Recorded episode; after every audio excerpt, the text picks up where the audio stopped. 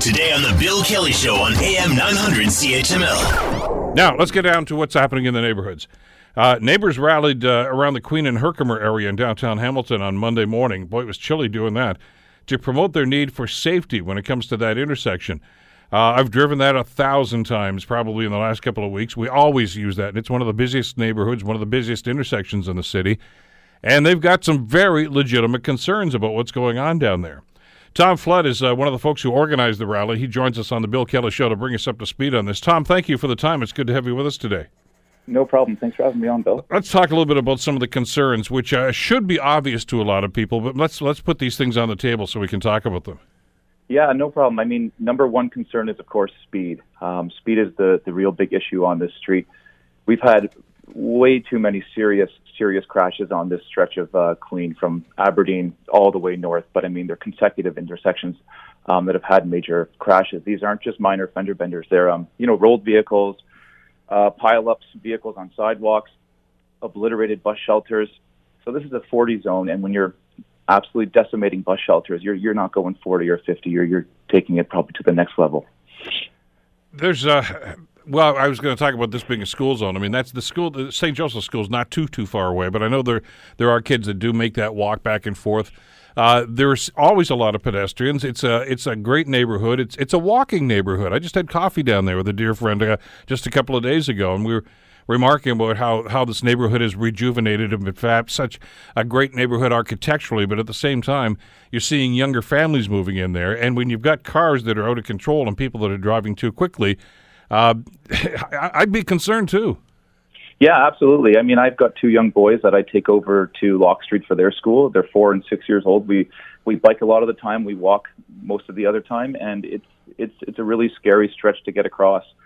Um, it, you know, just this this morning on the way back from dropping them off, I just about got hit again at that pedestrian crossover uh, at Herkimer. Um, so the city has done a lot of you know great things. They've implemented that pedestrian crossover I just mentioned. The speed has been dropped from 50 to 40. So they're attempting to make things safer, but it's it's just not good enough in this um, kind of reckless culture of speed that we have in Hamilton. Well, let's talk about road design and a couple of other things because there have been some ideas that have been floated over the last little while that I thought would have been and should have been implemented some time ago, and that's of course a two-way conversions. Uh, I, that that configuration in the neighborhood, especially at the, in the intersection to which you're referring, Tom, has always been problematic. And, and maybe it worked back in the 1930s and 40s when we didn't have too many vehicles and they didn't drive very quickly.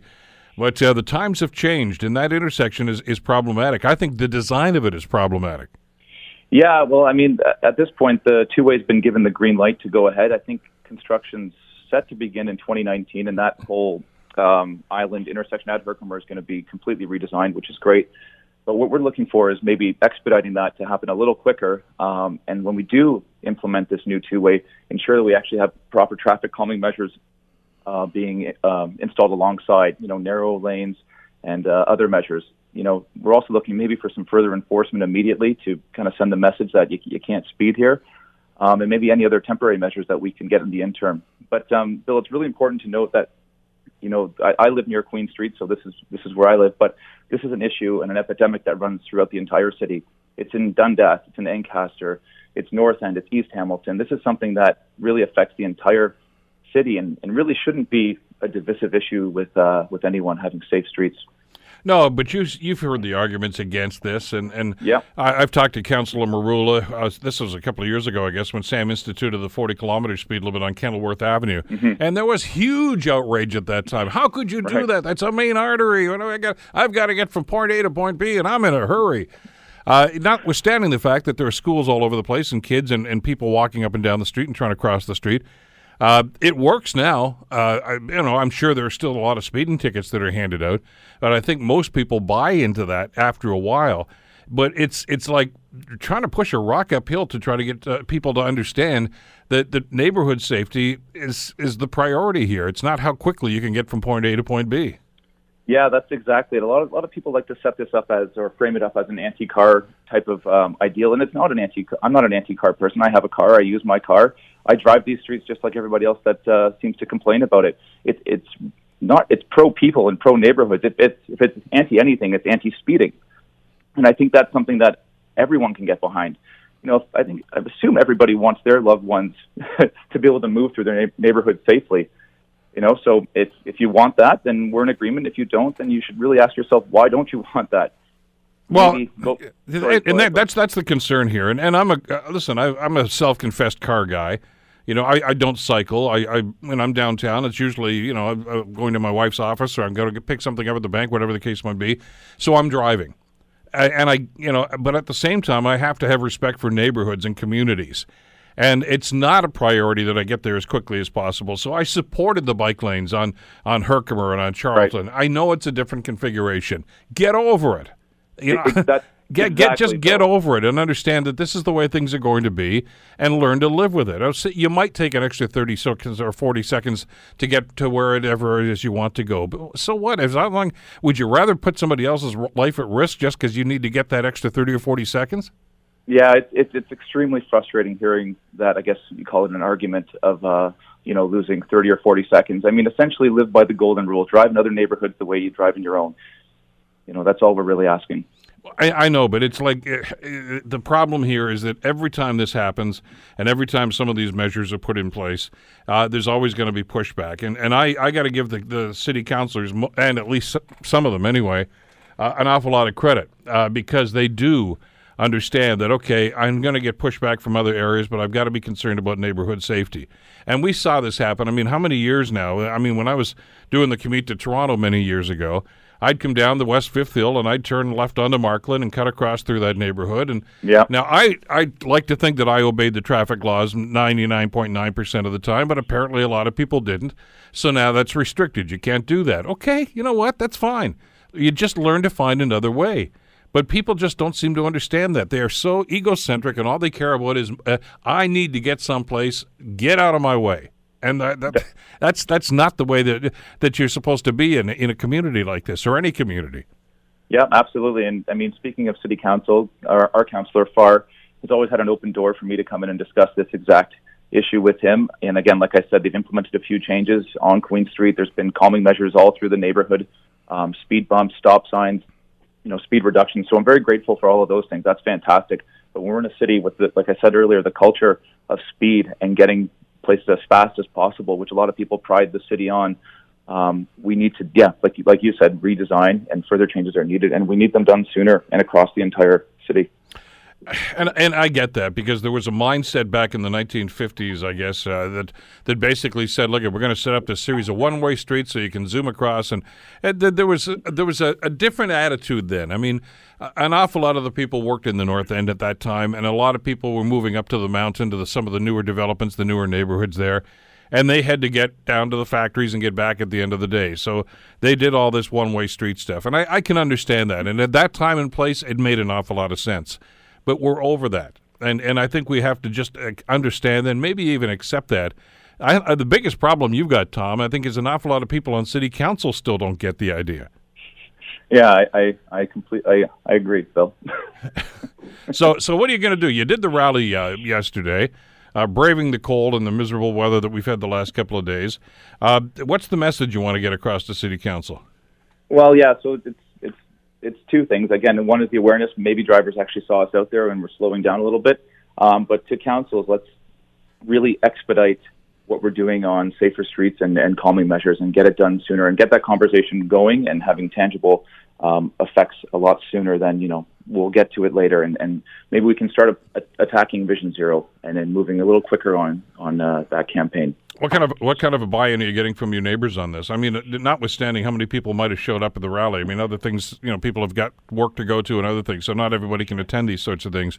But uh, but the neighborhood in which you live uh, is is pretty proactive when it comes to getting things done. Yeah, absolutely. We're we're pretty lucky to live in an area where people are very engaged. Um, pretty great response, and again, it, it, it goes across the board. People came out from all sorts of neighborhoods um, to support us at uh, yesterday's demonstration. People from Corktown, the North End, all over, because we all share the same concern for speeding in our in our neighborhoods.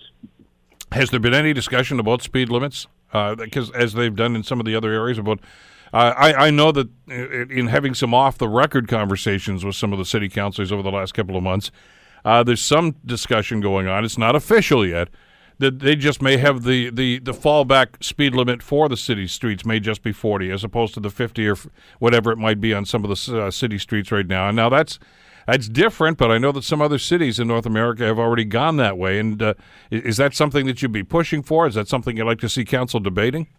Yeah, absolutely. Happy to have our street limits or our speed limits lowered. I'd like to get down to, to 30, to be perfectly honest. Anyone that's driving on on one of our streets that have houses and residential on them, you know when you're driving 40 and there's cars parked along the side, if a kid runs out, that's too fast. You won't have time to stop.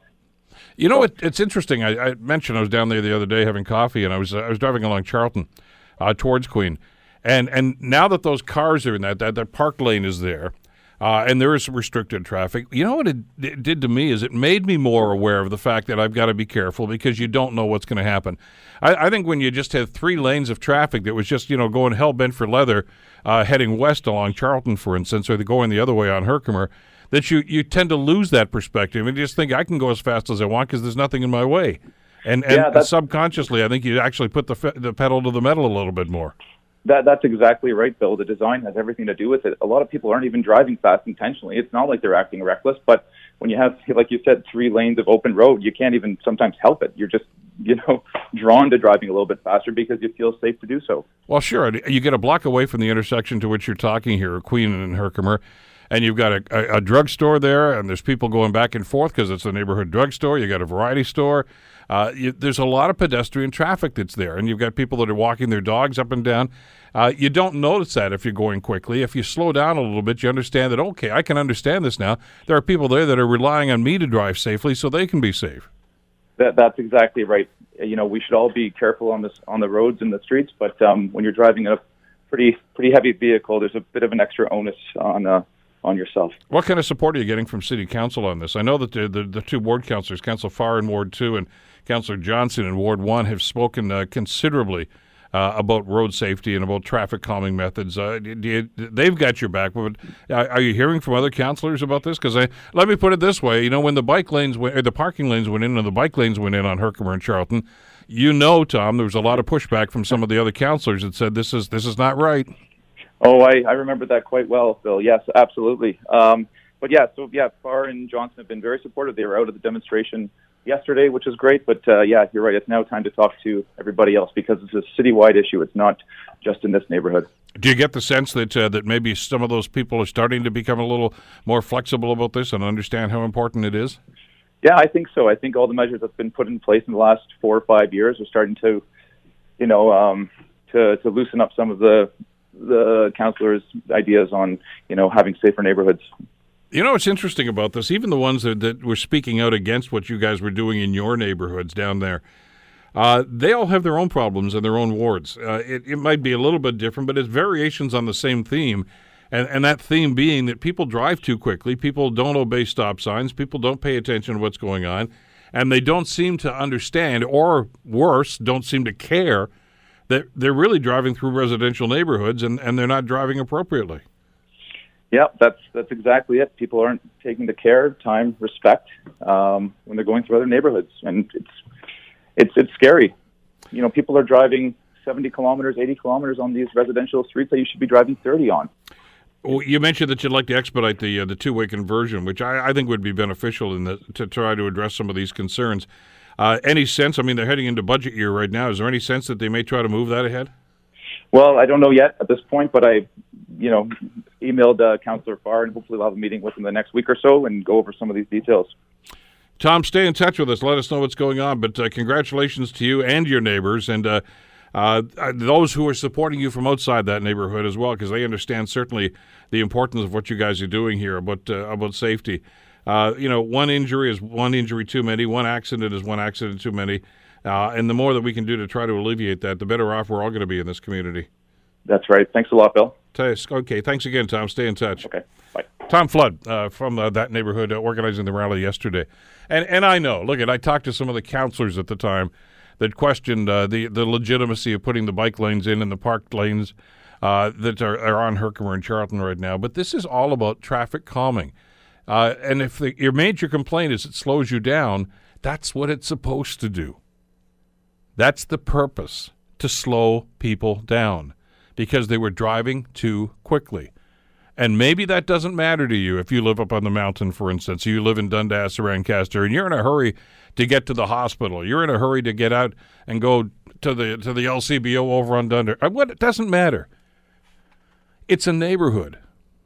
And you'd want that same kind of respect in your neighborhood. You'd want people to obey traffic laws and traffic signals and look out for kids and be careful about th- what's going on in the neighborhood. And it's a matter of mutual respect that if you'd like to see that in your neighborhood, then you should also be cognizant of that when you drive into those people's neighborhoods. And that's really what it comes down to. So I applaud these people. I applaud them for being proactive on this and, and trying to get some things done. And yeah, Klaus Wagner from uh, from Hamilton Police Services is on the program often. Of course, he talks about traffic safety because that's his, that's his wheelhouse. That's what he, he he's so good at. Of course, with Hamilton Police Service. And he'll tell you, you know, when you know he stops people for traffic infractions or for speeding, whatever. There's a number of different things that that he'll get pulled over for. Or, I mean, some people driving too quickly through school zones. Some people ignoring school buses. You know, when the, the stop sign goes up on the school bus, it's ridiculous what some people do. Well, I was in a hurry. Too bad.